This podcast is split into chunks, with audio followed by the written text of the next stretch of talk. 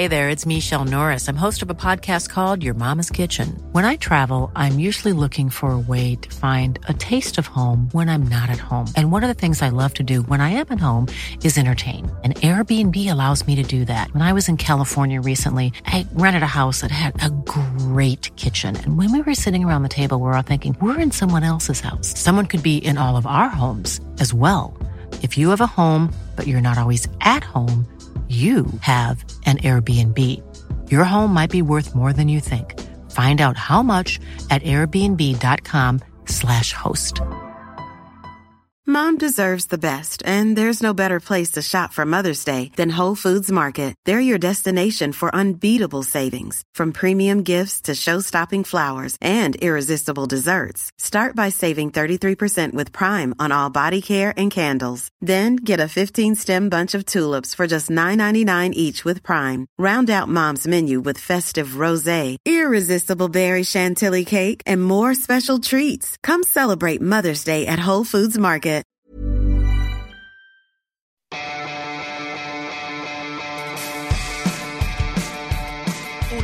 Premier, la revista de la Premier League.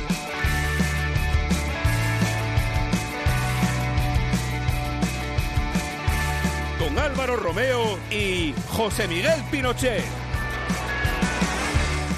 Hola, ¿qué tal? Bienvenidos a Universo Premier. Es oficial, hoy inauguramos la recta final de la temporada. Ya no habrá parones por selecciones, ni parones por fines de semana de FA Cup, ni navidades, ni nada por el estilo. Desde hoy hasta el 19 de mayo ya no paramos. Hoy Universo Premier versará sobre la selección inglesa, las clásicas banderillas dialécticas de Mourinho y la jornada 32 de Liga, que llega con un interesantísimo Chelsea-Tottenham. Reciban un cordial saludo de Álvaro Romeo. Felices Pascuas, amigos. Arrancamos.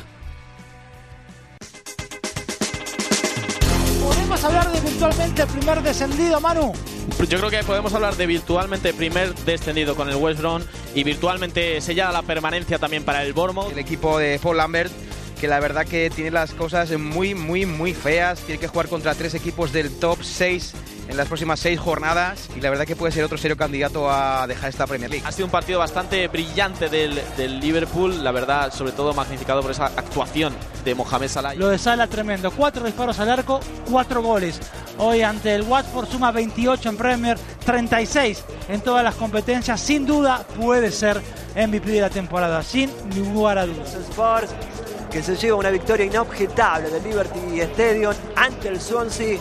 El Tottenham se clasifica a las semifinales de la FA Cup buscando el primer título de la era Pochettino. Perdió el Brighton, el United que derrota al equipo de Houston y se mete en semifinales. El gran nombre del encuentro Matic sirvió el primero para Lukaku, marcó el segundo. Matic was an island, was an island of personality, of desire, of control, surrounded by look of personality, look of class, look of, of desire. And with VAR's insistence or assistance, the right decision was made late on, and England didn't have the victory they will feel their efforts deserve. It's finished England 1, Italy 1. Está intentando Southgate establecer una idea de juego un poquito clara, que no le va a importar a Inglaterra en el Mundial formar con el equipo cerca del, del portero y contrarrestar al, al rival. Me da la sensación, vamos. Lo último que escuchaban era un préstamo de This is Football y hablaba Evangelio, un eh, grandísimo periodista español.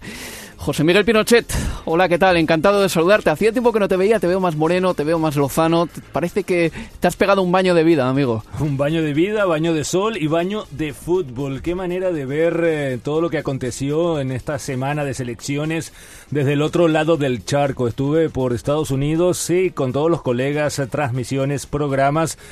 Pasé un día viendo fútbol, seis partidos consecutivos. Te has vuelto loco, amigo. Eh, por cierto, tienes ante sí a una persona con un 4000 en las piernas, ¿eh? Sí, Eh, sí. por favor, arrodíllate y, y alábame. No, no, ya, ya- ya te veo que te gustan las alturas. Eh, Muy bien, te felicito. Me encanta, será porque soy bajito y tengo que compensar, ya sabes.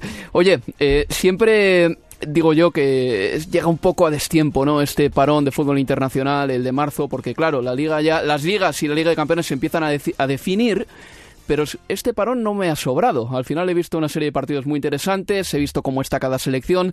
También yo creo que ha ayudado la calidad de los eh, partidos y desde luego el nombre de algunos choques, ¿no? No, y sobre todo que estamos a tan solo 77, 76 días de la inauguración del Mundial de Rusia, el 14 de junio. Todo el mundo se paralizará para ver eh, lo que acontece en ese duelo inaugural con Rusia, aunque no por la selección anfitriona, eso ya lo sabemos, pero sí, por supuesto que los enfrentamientos, la preparación, los nombres, las tácticas y los resultados. Eh, destacar eh, el 6 a 1 de España sobre Argentina, también eh, la contundente victoria de Colombia en Francia contra el equipo anfitrión 3 a 2 remontando dos goles en contra y la victoria de Brasil sobre Alemania no sirve para revancha, no sirve para venganza de aquel famoso 7 a 1 de hace cuatro años, pero por lo menos para rectificar a Brasil como una de las serias candidatas a levantar la copa. Yo creo que en este momento hay tres selecciones eh, que están un paso por encima del resto. Estamos hablando de Brasil, Alemania y España. Y después eh, se podría decir que la sorpresa estaría en una Bélgica que logró resultados oh, positivos, una Colombia que ya sabemos eh, que no hay que levantar las campanas ah, al viento, pero que se ve una selección ah, bastante eh, formada. Vemos ah, también otros equipos, la misma Inglaterra. No creo que sea candidata a, llegar o levantar el título, pero por lo menos para animar. Y no hay que olvidarse de una selección que se gusta muchísimo en torneos cortos como es Uruguay. Ganó dos partidos en la Copa China, a la República eh, Checa y Gales y se mostró una, una selección que tiene a Cavani y tiene a Luis Suárez en la delantera, por supuesto, siempre es de temer. ¿No has mencionado a Francia? Francia tiene muchos nombres, pero tiene eh, para mí un gran problema. ¿La defensa? No, el banquillo, el Didier Deschamps. Ah, vale. Eh, la verdad es que perdió el torneo que tenía que haber ganado en la Eurocopa 2016, se cayó en la final eh, contra Portugal. me parece que se sobrepasó o tal vez el partido fue superior a, lo que creían los jugadores y lo vimos eh, contra Colombia. Tuvo 15, 20 minutos de muy buen fútbol, pero en la segunda parte fue claramente dominada por el equipo dirigido por José Peckerman. Voy a hacer un ejercicio muy noventero, José Miguel. Hacer un programa de radio sin internet. Yo creo que es posible. Vamos a verlo. Ya sabes, aquí los estudios de Toxport nos deparan sorpresas muy desagradables a veces. Ahí tienes que sacar el disco duro que tienes en la memoria. Bueno, bueno, bueno. Las neuronas están un poco fritas, pero vamos a intentarlo. Todavía están a, la altura. eso, efectivamente. espero que el mal de altura no me siga persiguiendo. Lo que sí sé es que la selección inglesa ganó 0 a 1 a Holanda y que empató a 1 con Italia. En el partido contra Holanda, en el que ganó, marcó Jesse Lingard y contra Italia, Bardi anotó primero y después Italia eh, consiguió el tanto del empate después de una decisión que tuvo que ser tomada luego de mirar al bar. Para hablar de la selección inglesa, del momento del equipo de Southgate, tengo al teléfono a Paul Giblin, un eh, periodista eh, inglés residente en España, a quien tenía muchas ganas de saludar. Hola Paul, ¿qué tal? Pues muy bien, ¿no? y disfrutando un poco las vacaciones, ¿no? Como un par de días de descanso, pero bien, bien, bien. No, desde luego, pero, pero lo que decía yo antes a José Miguel también, si los partidos son de calidad, al final el descanso te sobra un poco menos, ¿no? Eh, eh, Inglaterra ha jugado contra Holanda, una selección eh, que está buscándose a sí misma y que tiene hasta 2020 para tratar de hacer un buen equipo. luego contra Italia, que tampoco estará en el Mundial. curiosidades de la vida, ninguna de esas dos selecciones estará. Pero Inglaterra, ¿qué, ¿qué sensaciones te dejó? Yo creo que últimamente, mira, mire, yo creo que muchos ingleses nos llevamos varios años de decepciones, ¿no? El 2014, que bueno, se lo veo venir porque era un equipo que no era hecho con Hodgson. El 2016, la Eurocopa, que fue para mí un chasco muy, muy fuerte, muy, muy decepcionante. Pero creo que con Southgate estamos viendo, pues, a menor grado quizás que España, pero un poco de continuidad de un entrenador que trabajó con los jóvenes, con el sub-21 y los últimos resultados, como como ha dicho el compañero, quizás no no es para Inglaterra decir que sean estén entre los favoritos del mundial. Me encantaría estar en Moscú con Inglaterra el 16 de julio, pero no creo que sea. Pero es una Inglaterra que cree que puede, como bien dice, animar la competición, que estamos viendo un equipo de jóvenes con movilidad que parece tener confianza en el entrenador y que el, entrenador tiene confianza en sus jugadores y, no y, es valiente también en sus sus planteamientos. Mm. Me está gustando, ya te digo que para llegar a cuartos, que un poco, a ver qué pasa con realmente con los sorteos, pero semis con un poco bastante de suerte.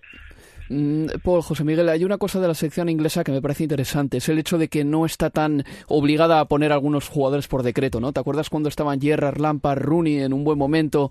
Eran grandes estrellas, sí, lo eran, pero esta Inglaterra me da la impresión de que es un poco más flexible y que tiene quizá más candidatos a entrar en el 11. Yo creo que asumió Gareth eh, Southgate el cambio ge- genera- generacional de esta selección, la salida de la llamada generación dorada que no ganó absolutamente nada y apostó por lo que conoce, apuesta por jugadores eh, que vienen o han ascendido con él, que tuvo bajo su mando en las selecciones eh, inferiores. Y se ve también una Inglaterra bastante pragmática, una Inglaterra que Southgate ha tratado de mantener una solidez eh, defensiva y aprovechar eh, las puntas que tiene adelante, la velocidad con Rashford, con Lingard, el mismo Harry Kane, que es un hombre bastante rápido, un número 9, que yo creo que es el- la mejor aparición del fútbol inglés en- desde la época de Alan Shearer, Michael, O- Michael Owen.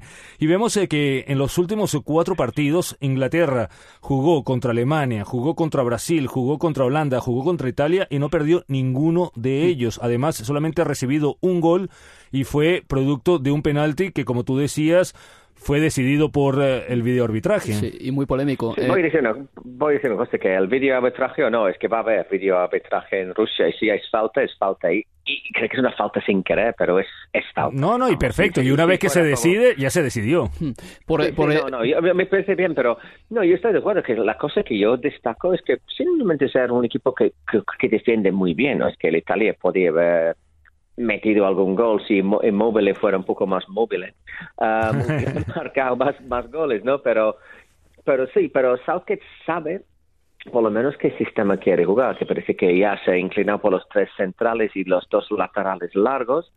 Um, ¿quiénes, quiénes van a ser? Pues es interesante. Me, me gustó mucho, por ejemplo, el experimento con Walker del lateral derecho contra, contra Holanda y con Trippier a su derecha, que Trippier es un lateral que, que sube bien y además pone buenos balones y, y es, es una, una opción muy interesante. Y, ya digo una cosa, con que saliera de mi equipo, Harry Maguire, aunque se lesionó contra me parece un central, vamos. Muy bueno. Yo, yo creo que en, Ingla- en Inglaterra, Paul, eh, está por ver. Imagino que el portero titular será Pickford. Eh, contra Italia jugó Batland, eh, pero me da la impresión de que Pickford es, al menos por lo que se escucha en Inglaterra, el favorito de la gente. Luego, mira, hablamos de los laterales. El lateral, el carrilero derecho, si jugáis con tres centrales, el carrilero derecho va a ser Trippier. El central diestro parece que, va a ser Walker. El central que esté en el propio medio de la defensa libero va a ser Stones, seguramente, le tiene una confianza tremenda. El central izquierdo es mi duda si será Cahill o Maguire. Maguire el Y- 100%. O Oh, Gómez, ¿eh? O, o Gómez, Gómez jugó titular Gómez, contra Holanda. Pero Gómez por la derecha. Sí, sí. No, no, Gómez fue titular contra, por, la, por la izquierda contra Holanda. Y el lateral y el carrilero izquierdo es mi pregunta, Young, Rose o Bertrand. Pues eso es una cosa interesante porque Rose no está jugando mucho, es un equipo, Bertrand no, no estaba en estos partidos por lesión y Ashley Young pues está jugando ahí con el United bastante. lo- yo creo que es posible que van los tres, ¿eh? porque Ashley Young es un futbolista que puede jugar, actuar en varios puestos en el campo. Um, yo, yo, yo voy a decir Danny Rose si juega un poquito más porque yo mm, de los tres me gusta un poco más que, que Bertrand y Young, pero vamos, no tengo problemas con ninguno porque todos suben muy bien, pero Rose quizás necesita más, más minutos ahora mismo en el Tottenham. El pivote defensivo sería o Henderson o Dyer, si es que Dyer termina siendo pivote y no defensa, porque también puede ser una variante, eh, José Miguel. Oxlade, sí. Chamberlain le encanta de, jugando de interior en el centro del campo y ocuparía plaza con Lingard, otro de los hombres que es hombre Southgate. El centro del campo podría ser algo así como Lingard, Oxlade Chamberlain y uno más. No, no, por supuesto, y además hoy Southgate da un pequeño aviso ¿no? a Dele Alli que, ojo, que no lo tiene no lo tiene asegurado en el once titular. Obviamente Dele Alli se, as- se asocia muy bien con Harry Kane, pero mm, no, esa es la buena opción, que hay, hay, hay estas opciones y ahora tenemos la lana que, bueno, solo juega un partido de Premier. Sí, como no espabile la lana, se queda fuera. ¿eh? Bueno, no, no se trata de despabilar, se trata de recuperar la, la forma que tuvo antes de la lesión. Sí, sí, sí, no, pero es, es- yo creo que en condiciones juega. Y luego siempre el incógnito de Jack Wilshere, que yo creo que un Jack Wilshere que podías decir, pues va a jugar seis partidos sin romperse, jugaría. Yo creo que es Pero, demasiado ¿quién de los riesgo. tres- ¿Quién de los tres levanta la mano y dice, Jack Wilshere te da seis partidos sin problemas? Es, eh, eh, yo no me jugaría mi hipoteca. Y luego ahí arriba, evidentemente, Harry Kane, si está listo, va a ser el, el delantero centro. Eh, y luego estaría Sterling y Rashford. Yo creo que Sterling le gusta mucho a Southgate, ese es el tema. Y que Bardi se quedaría en el banquillo, eh, aunque... Yo creo que así. eh, así, Sí, ¿no? sí. Sterling Kane. Sí. Sí. Yo creo que sí, Sterling además está, está beneficiando mucho. Yo creo que su trabajo con Pep Guardiola ya le vemos un poco más maduro como futbolista. ¿no? Siempre era un, yo creo que lo que John Toshak hubiera dicho un pollo sin cabeza, ¿no? Cabeza era capaz de ganar a todos, pero que nunca lo levantaba para mirar dónde iba el último balón. Bueno. Y tiene esa velocidad, tiene esa velocidad que, que asusta, que asusta a equi- equipos. Bueno, pues veremos cuál es el equipo que pone Southgate. Paul, eh, lo siento, pero tenemos que hacer la pausa clásica para la publicidad. Deciros nada más antes de irnos que mira, que el 43% de los usuarios del Estadio Premier han dicho que Inglaterra llegará a octavos y un 24% a cuartos y un 12% a semis o más. 21% dice que no supera la fase de grupos. Así que la mayoría de la gente piensa que octavos de final. No sé si estar de acuerdo o no, pero no tengo tiempo para preguntárselo. Paul Giblin, muchísimas gracias, amigo. Venga, hasta pronto. Pausa para publicidad y volvemos enseguida. Universo Premier, la revista de la Premier League.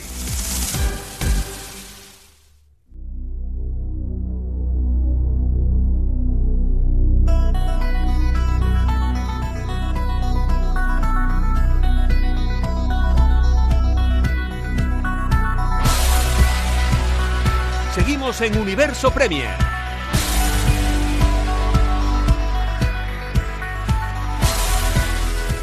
José Miguel, que me decías fuera de micrófono que a Inglaterra no la ves mal, le ves ahí una vitalidad, un algo que te da más optimismo que, por ejemplo, en 2010, cuando parecía que Gerrard tenía que jugar en la izquierda por decreto porque no cabía en otro sitio y tenía que jugar gente como Barry.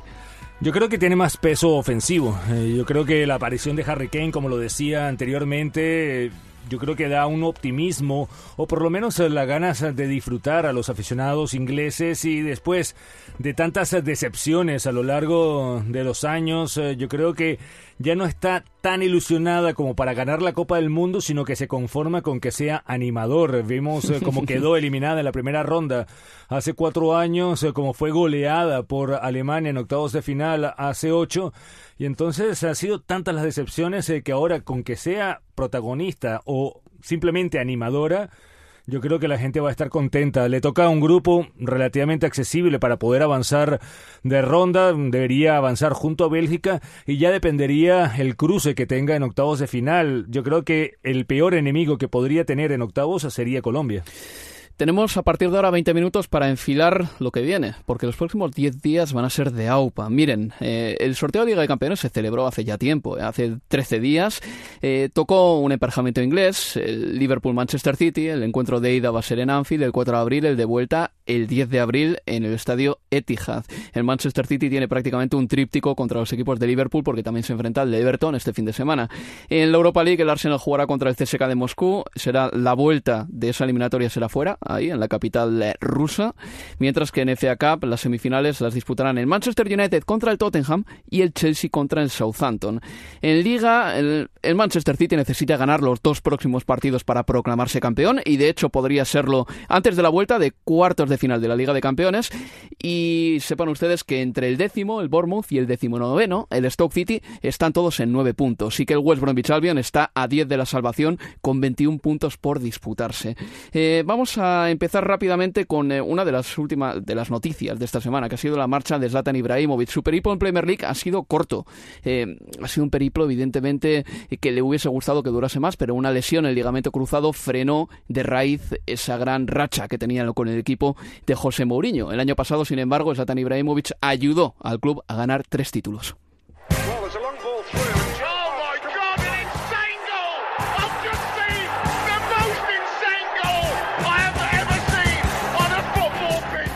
Verdad es que Zlatan es único. Personalidad diferente de todas las que, las que yo he conocido.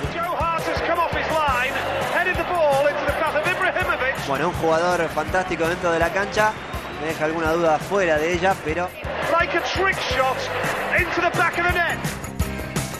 Esta música nos lleva a los Estados Unidos para hablar del hombre que marcó 29 goles en su primera temporada en eh, Inglaterra, 29 goles en 53 partidos, o es decir, entre todas las competiciones. Alex Parella, periodista de ESPN, eh, nos puede contar seguramente muy de cerca cómo ha caído, cómo ha aterrizado Zlatan Ibrahimovic ahí en Los Ángeles. Hola Alex, ¿qué tal? ¿Qué tal, Álvaro? Bueno, la verdad es que en, Los Ángeles la gente está muy, muy, muy ilusionada. Hay mucho hype alrededor de, la llegada de, de Zlatan Ibrahimovic. Además, coincide con el derby, el primer derby de la historia de la MLS ante el LAFC. Y la verdad es que hay muchísima, muchísima expectación. Yo diría que hay más expectación que expectativas al, mm, alrededor del rendimiento deslatan porque la gente es muy consciente de que llega ya en un estado crepuscular de, su carrera, que lleva un año casi sin jugar. Y en, cuanto al terreno de juego, al rendimiento del terreno de juego, no es que se espere que, que Zlatan vaya a ser un hombre decisivo, pero sí que, bueno, eh, se espera que sirva para reactivar la, marca Galaxy en, en, Los Ángeles, en ese pulso particular que tienen ahora con el LAFC y que además sirva para dar proyección eh, mediática a la liga, que parecía que había dado un giro en cuanto a estrategia y, optaba más por eh, el talento joven de, sobre todo de Sudamérica, con, el fichaje, por ejemplo, de Ezequiel Barco, eh, que tan solo 18 años por el Tata Martino, por el Atlanta United del Tata Martino, y, y ahora, bueno, se envuelve quizá a, esas viejas, a ese reclamo de viejas glorias, pero la gente es muy consciente de que Zlatan es eh, realmente un, dijéramos una especie única en, en, ese sentido porque es de los pocos jugadores que, que pueden llevar bueno un reclamo publicitario eh, casi en cualquier lugar del planeta no es que esté acabado Zlatan Ibrahimovic, eh, José Miguel. Es verdad, es verdad que después de la lesión ha sufrido mucho. Su retorno a la Premier esta temporada no ha sido eh, el esperado. De hecho, retornó y se lesionó al poco de volver, seguramente porque precipitaron eh, su vuelta a los terrenos de juego. Pero seguramente Alex nos puede decir también si esta estrategia va a ser a partir de ahora la de la MLS, la de captar jugadores jóvenes, pero también todavía alguna estrella consagrada. No, está claro que, que el sueco, a pesar de tener 36 años, tiene muchísima calidad y si logra recuperar el estado físico, yo creo que lo va a hacer, eh, va a poder todavía dar un par de años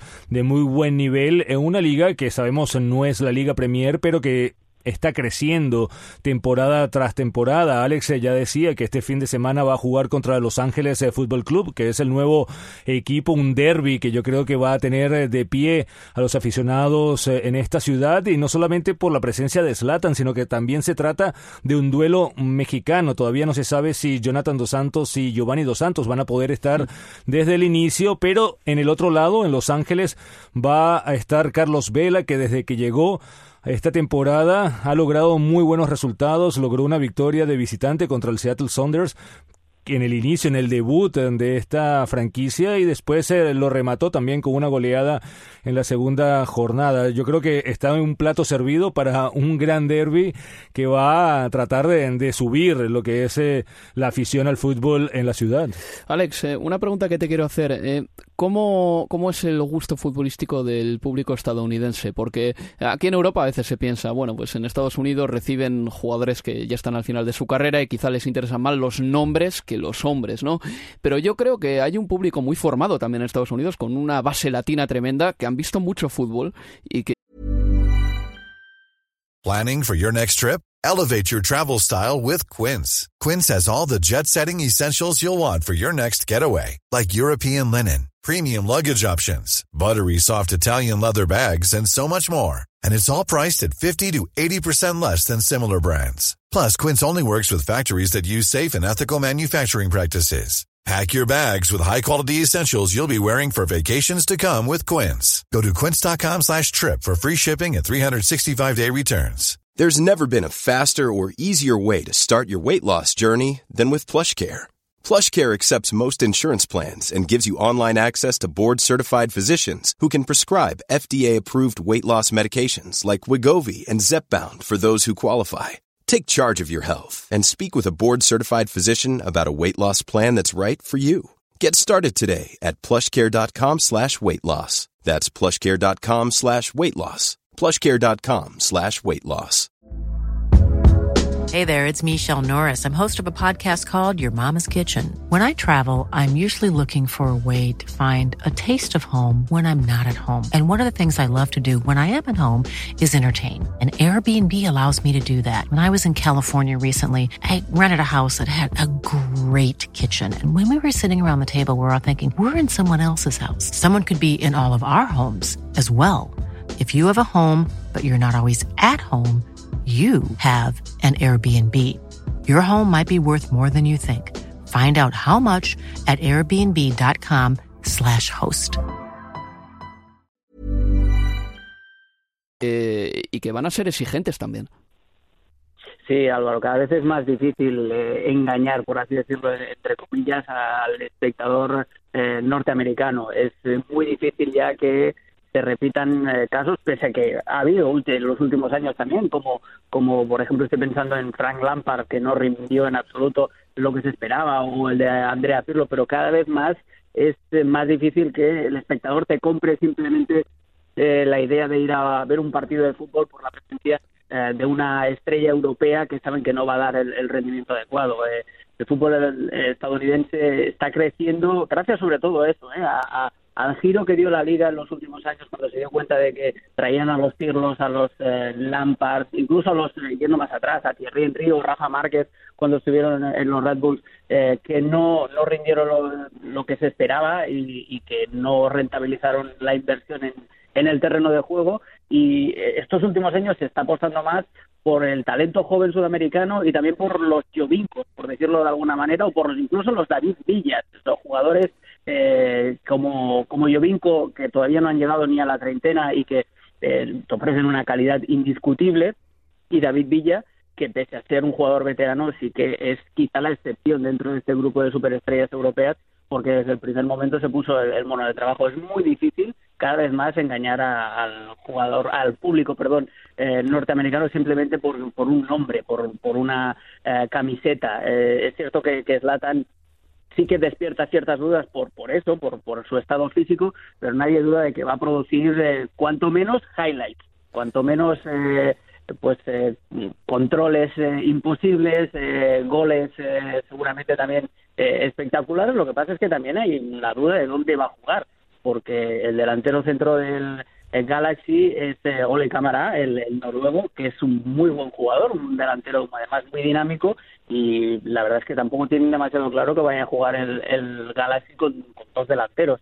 Eh, seguramente lo que se especula en Los Ángeles es que eh, Zlatan se va a dosificar mucho, que rara vez va a jugar en, campos de césped artificial, que hay muchísimos eh, todavía en, la MLS, pero bueno, va a producir eh, sobre todo eso, va, va a dar eh, rendimiento en cuanto a la proyección mediática de la liga, pero también va a seguir produciendo en pequeñas dosis pero highlights de, de, calidad.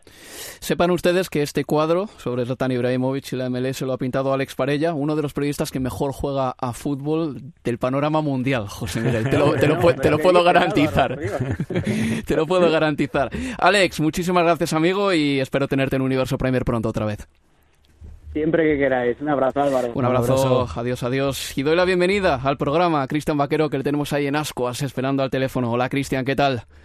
Hola, buenas chicos, ¿qué tal? Cristian, quiero que me hagas una revisión, repaso rápido de lo que te ha parecido el paso de Zlatan Ibrahimovic por la Premier League. Eh, ¿Qué pozo deja el jugador? Bueno, yo creo que, que bastante menos de lo que se esperaba, ¿no? Porque sí que es verdad, como decíais ahora mismo, que, que ahora que va a Estados Unidos, pues eh, se cree que el rendimiento va a ser menor, pero cuando llegó al, al United eh, todos pensábamos que iba a dar un salto de calidad al equipo que, que al final, pues entre lesiones, eh, que el rendimiento no ha sido muy bueno, pues que no, no ha sido así, ¿no? Se va, es Zlatan Ibrahimovic, José Miguel, Cristian Vaquero, pero no nos vamos a alejar del Manchester United. ¿Por qué? Porque José Mourinho, cuando abre la boca, sube el pan. Congratulations, Jose. You're into the last 40 FA Cup. Did you get the reaction you wanted from your players? Today? No. I didn't like the game. Um, I think we deserve to win. no me ha gustado. Merecimos ganar porque controlamos el partido, pero no jugamos como yo quería. I want the players to play. I didn't have the reaction from all of them. He visto una reacción por parte de alguno de ellos, no de todos. A team of 11 En un equipo de 11, cuando no tienes un mínimo de 6 o 7 jugadores asumiendo responsabilidades, pidiendo el balón y queriendo jugar, because one thing is to play, another thing is to be on the pitch. una cosa es jugar y otra cosa es estar sobre el campo, es difícil hacer un buen partido. Um, En la segunda parte quería defender mejor y tener más personalidad en el equipo, I felt that Matic was an island. porque muchas veces he tenido la sensación de que Matic era una isla, um, surrounded by una isla de personalidad, de hambre, de control, rodeado no de agua, pero sí de falta de personalidad, de clase y de hambre. For example, McTominay lost more passes today than in all the matches he played together. Por ejemplo, McTominay ha perdido hoy más balones que en todos sus partidos anteriores. And that's a question of personality. That's a Manchester United Pero sí se ha mostrado como un jugador del Manchester United. Un jugador que incluso jugando mal aporta cosas al equipo. Cuando juegas mal, que puede pasar, tienes que tener esa personalidad. Y este chico de 20 años la ha tenido, pero algunos otros no. 20 years old had, and some of the others they didn't have. En la confección del programa siempre solemos hablar, Abel Moreno, el productor de este programa, y yo, de que los cortes de audio tienen que ser eh, lo más cortos posibles, valga la redundancia, 30, 35 segundos, porque en radio esto de doblar no queda muy, muy, muy bien. Pero es que todo lo que dice José Mourinho aquí es oro, José Miguel Cristian. No, lo que yo estoy- me estaba preocupando era si iban a poner eh, los 12 minutos en la rueda de prensa que dio antes de ese encuentro contra el Brighton. Eh, Cristian, mira, en cuestión de cuatro días, eh, José Mourinho arrojó dudas sobre la herencia recibida eh, por otros entrenadores. Preguntó, cuestionó dónde estaban futbolistas que ya no militan en el Manchester United. Pues imaginaos, Memphis Depay puede ser uno de ellos. Y luego dijo esto que acabamos de escuchar. Eh, Parece mentira, pero eliminó al Brighton and Hove Albion en cuartos de final de la FA Cup. ¿A qué viene este mensaje tan agresivo, Cristian? Bueno, yo creo que, que después del, de la eliminación ¿no? de, Champions con ese 1 del Sevilla en el Trafford, eh, creo que, que ya todo lo que todo lo que sea eh, no salirse de lo normal, no no hacer un partido tremendo, Mourinho va va a dar palos, ¿no? Y, y vamos, las palabras que utiliza para después del partido del Brighton son son tremendas, ¿no? Porque eh, salvando a Matic y, y a McTominay, que, que aún así dice que es el peor partido que le ha visto, y pero bueno, creo que el palo al equipo es, eh, es bastante duro, ¿no? Porque, bueno, el partido no fue malo, creo que no fue malo contra el, contra el Brighton y, y queda mucha temporada, ¿no? Todavía pueden, pueden hacerlo bien, pueden ganar la FA Cup, eh, pueden hacer eh, bastantes cosas, pero, pero bueno, Mourinho ya sabemos cómo es también. Sí, Cristian, eh, pero también llama la atención eh, y uno se pregunta, eh, el partido contra el Sevilla, yo creo que todos los dedos ah, apuntaron a la responsabilidad del entrenador por el planteamiento, un planteamiento que también se pareció al que hizo en el Sánchez Pizjuán eh, de visitante, demasiado conservador. Yo no, yo no entiendo tampoco le- culpar tan directamente a todos los jugadores o hablar de, de la herencia que recibió del Manchester United cuando al final en dos temporadas se ha gastado más de 300 millones de dólares. Eh, ¿Por qué José Mourinho insiste o persiste en eh, lanzar ah, dardos hacia todos lados eh, y no Sí. tal vez hacer reflexión? Sí, sí, es que yo creo que, que Mourinho lo demostró también en, en España, ¿no? Es así, o sea, es un entrenador que, eh, que nunca va a tener la culpa, ¿no? O sea, nunca va a hacer, eh, nunca va a reflexionar él mismo y, si no, pues eh, Van Gaal o, o quien sea, ¿no? O sea, pero vamos, creo que, que lo de lo de Mou ha sido siempre así, es un entrenador que no va a cambiar, yo creo, y que y que por muchas veces que tenga la culpa él, como tú dices, los planteamientos esta temporada en muchos partidos han dejado mucho que desear y aún así eh, nunca hace autocrítica. Eh, hay una pregunta que os quiero hacer muy breve la respuesta, por favor. Eh, en un vestuario con gente con más jerarquía, esto no se le acepta. ¿eh? El Manchester United tiene un equipo joven, tiene los jugadores más maduros llevan poco tiempo en el equipo, pero esto lo sueltas en un vestuario con Drogba, Terry, Lampard y tal, y tendría calaría muy mal este mensaje, José Cristian. No sé si está tapando algo, la verdad. No sé si está preparando algo para el futuro. No sé si está pidiendo más dinero, más fichajes o simplemente está buscando la puerta de salida pese a que renovó no hace mucho, pero también recordemos que cuando renovó con el Chelsea los meses se quedó despedido, cuando renovó con el Real Madrid a los meses se quedó fuera y ha sido una tónica a lo largo de su carrera. Sí, yo creo que, que busca dinero para el mercado de fichajes, eh, fichar a Cross, Barán y, digamos, montar su propio equipo, pedir a, a la directiva dinero e intentar hacerlo bien la temporada que viene. Este fin de semana el Manchester United se enfrentará al Swansea en partido que emitiremos por supuesto en Estadio Premier. El mejor partido de la próxima jornada es eh, con toda seguridad el que se disputará el domingo de Pascua en Stamford Bridge a las 4 de la tarde hora de Inglaterra. Es el Chelsea Tottenham. Partido de la semana.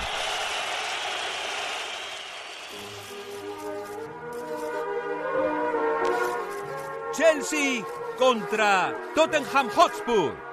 Si el fútbol es tu religión, este domingo de Pascua, tu catedral, tu santuario va a ser Stamford Bridge, donde se miden Chelsea y Tottenham. Ese partido nos lo va a contar, lo narrará Antonio Fuentes. Hola Antonio, ¿qué tal? Hola Álvaro, este domingo Chelsea y Tottenham disputarán en Stamford Bridge el partido que clausura la jornada 32. Para los Blues, ahora mismo a 5 puntos del Tottenham es obligatorio ganar. De lo contrario, peligraría su ingreso en la Liga de Campeones de la próxima temporada.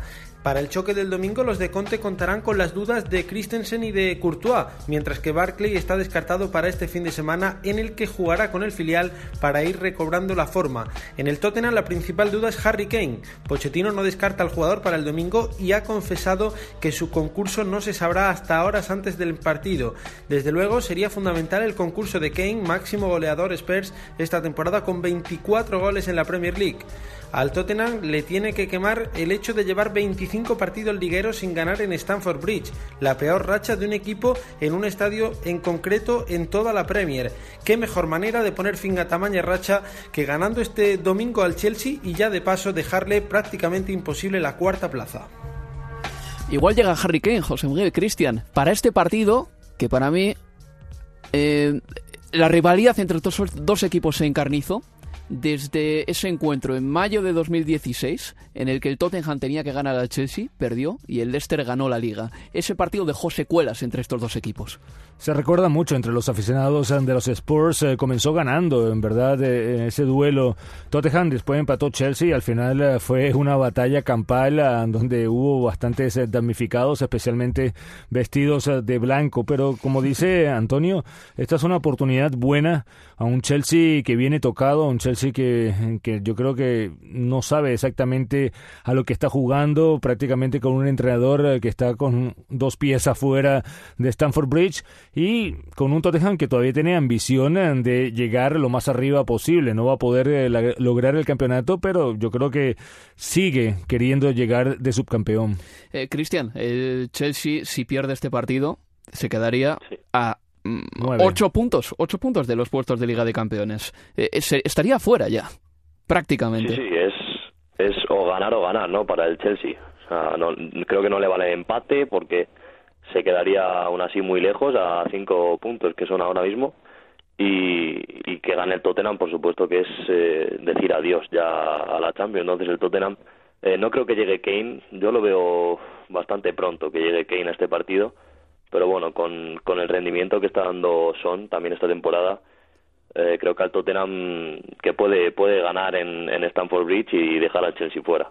Seguramente uno de los jugadores eh, tapados y a la vez mejores de esta Premier League son. Eh, si el Chelsea no entra en Liga de Campeones, sería otra edición de la Champions en la que no estaría Eden Hazard, en la que no estaría William, y le suele pasar, ¿eh? porque el Chelsea es un equipo que a veces te da temporadas horribles y acaba noveno o décimo. Eh, ¿Pueden jugadores como Hazard, como William, como el mismo Álvaro Morata, como N'Golo Kanté perderse otra edición de la Champions? ¿Sonaría ya, eh, ¿Sonarían ya los cantos de salida para estos jugadores? De Eden Hazard eh, suenan desde hace bastante tiempo ah, con rumbo a, Madrid. No creo que haya otro equipo capaz de hacer con su ficha de repente el Paris Saint Germain, pero está claro que no puede seguir el Chelsea en este este, en esta montaña rusa de, de clasificación. Se me acaba el tiempo para este bloque. Cristian Vaquero, muchísimas gracias por estar con nosotros, amigo. Un placer igualmente. A publicidad.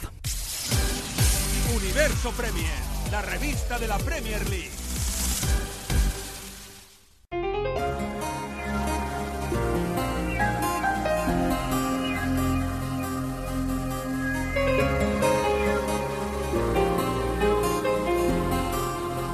Sigues escuchando Universo Premier.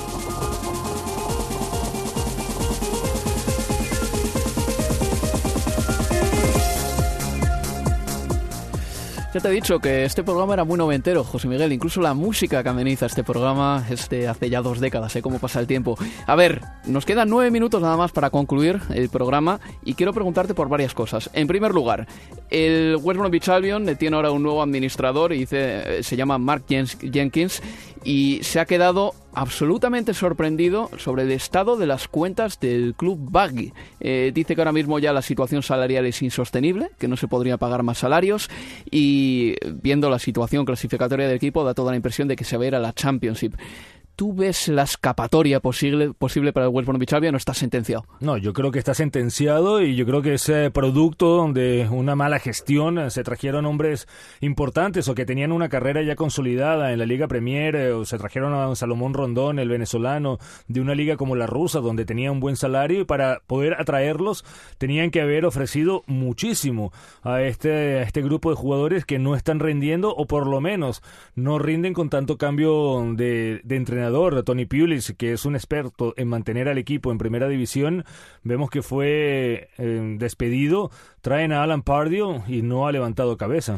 En el equipo que va decimonoveno en la tabla, el Stoke City, a Felay ha sido apartado por Paul Lambert, eh, jugador de 31 años, llegó al equipo con la vitola de gran jugador, no de estrella, pero sí de jugador importante, y no ha dado la talla en este equipo, de hecho no juega desde diciembre. No, es imposible para un jugador que ha estado afectado muchísimo por las lesiones desde su época en el Barcelona, tuvo algunos partidos muy buenos en el Camp Nou, o por lo menos con la camiseta azulgrana, pero desde que llegó acá no ha podido consolidarse, no se sabe exactamente qué posición juega, si es de extremo, si es mediocampista, y yo creo que es producto bastante de la frustración este desencuentro.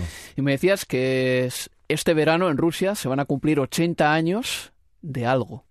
Sí, no, por supuesto, llama la atención. La FIFA ya anunció los eh, árbitros que van a estar presentes en el Mundial y por primera vez en 80 años no va a haber ningún árbitro británico. Esto yo creo que refleja un poco el estado del estamento colegial acá en el fútbol inglés, en el fútbol escocés, eh, también galés y, y, de Irlanda del Norte, y pensar que hace ocho años un árbitro inglés eh, fue el que estuvo en la final del Mundial de Sudáfrica y hace tan solo dos, un árbitro inglés fue el que estuvo tanto en la final de la Liga de Campeones como en la final de la Eurocopa. También te puedo decir que Howard Webb en esa final de 2010 se podía haber quedado en casa tranquilamente. ¿eh? ¿Ganó España o no? Sí, pero... Ya, celebra. pero te digo yo que Xavi Alonso todavía tiene los tacos de Nigel de Jong en el pecho y no se llevó y se fue de rositas el jugador holandés. ¿Ganó España o no? Ganó, ganó. Eh, recuerda, vamos con la, recuerda el gol de Iniesta, recuerda el gol de Iniesta. Me acuerdo perfectamente, lo viví con una alegría tremenda. Vamos a ir ya con la ráfaga final del programa. Excluimos de esta ráfaga final al top 5. El Liverpool juega contra el Crystal Palace, el Manchester United contra el Swansea, el eh, Everton contra el Manchester City, el Arsenal contra el Stoke y el Chelsea contra el Tottenham. El Arsenal me dice Abel Moreno que sí va a estar en la ráfaga final y estará con estos otros partidos. La emoción del carrusel de sábado con todos estos partidos en juego. West Ham United contra Southampton con Carlos Bustamante. El West Ham vuelve a casa tres semanas después de la espontánea revuelta de aficionados durante la derrota ante el Burnley. Tras las caóticas escenas vividas con aficionados protestando en el césped y en la grada, el club ha decidido instalar barreras de seguridad en torno al palco. Por si el ambiente no estuviera ya suficientemente caldeado, la situación deportiva no puede ser más al límite. Su rival, el Southampton, es el equipo que marca los puestos de descenso. Una victoria local pondría a los Hammers 5 puntos por encima de los Saints, mientras que una derrota les metería en descenso. Dave Moyes podrá volver a contar con Masuaku y Emerson Fernández, mientras que Mark Hughes aguarda el regreso del goleador del equipo Charlie Austin. Watford contra Bournemouth con Leo Bachanian. Décimo contra undécimo y con 36 puntos los dos. Watford y Bournemouth concursan por obtener el premio gordo de la temporada, la salvación. Los Hornets perdieron contra Arsenal y Liverpool antes del parón, pero ahora están ante una oportunidad realmente única de sellar prácticamente la permanencia. Harry Arter es duda en el Bournemouth después de perderse los amistosos de la República de Irlanda. Por otra parte, y en un dato de color, quien estará a cargo del partido y hará su debut como árbitro de Premier es el señor Andy Madley, hermano del más conocido Robert Madley. West Bromwich Albion contra Burnley con Héctor Riazuelo. La vida del West Brom en esta Premier League se agota. Lejos de reaccionar bajo la tutela de Alan Pardew, el equipo suma 7 derrotas seguidas y se hunde ya a 10 puntos de la permanencia. Para colmo, Mark Jenkins, director ejecutivo, ha publicado esta semana que el club no tiene más dinero para pagar los actuales salarios y que se enfrentará a pérdidas significativas en las próximas temporadas. Mucho menos dramático es el panorama en Burnley. Dos victorias seguidas han vuelto a dar aspecto de equipo revelación a los de Sean Dyke, que siguen en séptimo puesto. Destacar el agridulce debut de James Tarkovsky con la selección inglesa absoluta. Además de provocar el penalti del empate de Italia, se ha conocido que los Clarets tendrán que pagar medio millón de euros al Brentford por una cláusula en el contrato del jugador. Newcastle contra Huddersfield Town con Antonio Fuentes. Siete equipos en un abanico de cinco puntos. Así está la lucha por la permanencia que enfrentará este sábado en St. James's Park a dos de los involucrados. Aún así, la semana empezaba con una buena noticia para Rafa Benítez. Matt Ritchie, que llegaba tras abandonar la concentración de Escocia por molestias, estará disponible este fin de semana. Peor lo tendrá David Wagner para componer el centro del campo del Huddersfield. Aaron Moy salió tocado de la Australia-Colombia del martes y Philip Billing también ha vuelto lesionado de sus compromisos con la sub-21 danesa. Brighton Hove Albion contra Leicester City con Pablo Fernández. El Brighton busca dar un paso más hacia la permanencia ante un Leicester que también sueña con jugar la Europa League la temporada que viene. Estos son los únicos objetivos de ambos equipos, ya que los dos vienen de caer eliminados en cuartos de final de la FA Cup. Suerte dispar para los delanteros del Leicester en el reciente parón internacional. Bardi hizo el gol del empate de Inglaterra ante Italia, mientras que Ienacho se fracturó un hueso de la mano jugando con Nigeria. Anthony Nocaert será baja por sanción en los locales. Y el domingo, Arsenal contra Stoke City con Antonio Fuentes. Absolutamente descartado de la lucha por el top 4, la Premier League es ya poco menos que un fastidio para este Arsenal. Los Gunners reciben al Stoke cuatro días antes de medirse al CSK en la Europa League, competición a la que se han tenido que agarrar para salvar la temporada. Mientras que Alexandre Lacassette podría volver esta jornada, Wilser volvió frustrado de la concentración con Inglaterra.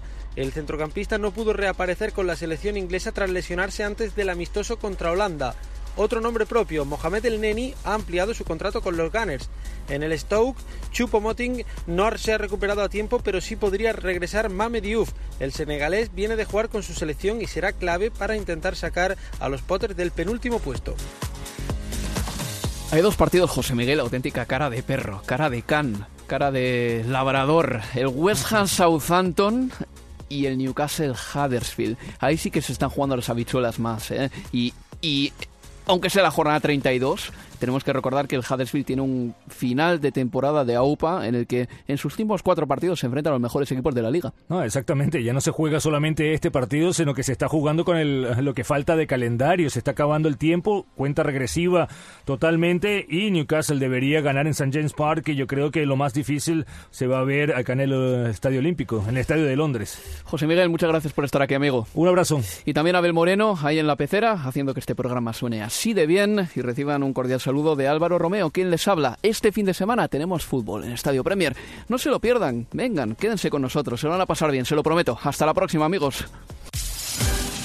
Universo Premier, la revista de la Premier League. Planning for your next trip? Elevate your travel style with Quince. Quince has all the jet setting essentials you'll want for your next getaway, like European linen, premium luggage options, buttery soft Italian leather bags, and so much more. And it's all priced at 50 to 80% less than similar brands. Plus, Quince only works with factories that use safe and ethical manufacturing practices. Pack your bags with high-quality essentials you'll be wearing for vacations to come with Quince. Go to quince.com slash trip for free shipping and 365-day returns. Mom deserves the best, and there's no better place to shop for Mother's Day than Whole Foods Market. They're your destination for unbeatable savings, from premium gifts to show-stopping flowers and irresistible desserts. Start by saving 33% with Prime on all body care and candles. Then get a 15-stem bunch of tulips for just $9.99 each with Prime. Round out Mom's menu with festive rosé, irresistible berry chantilly cake, and more special treats. Come celebrate Mother's Day at Whole Foods Market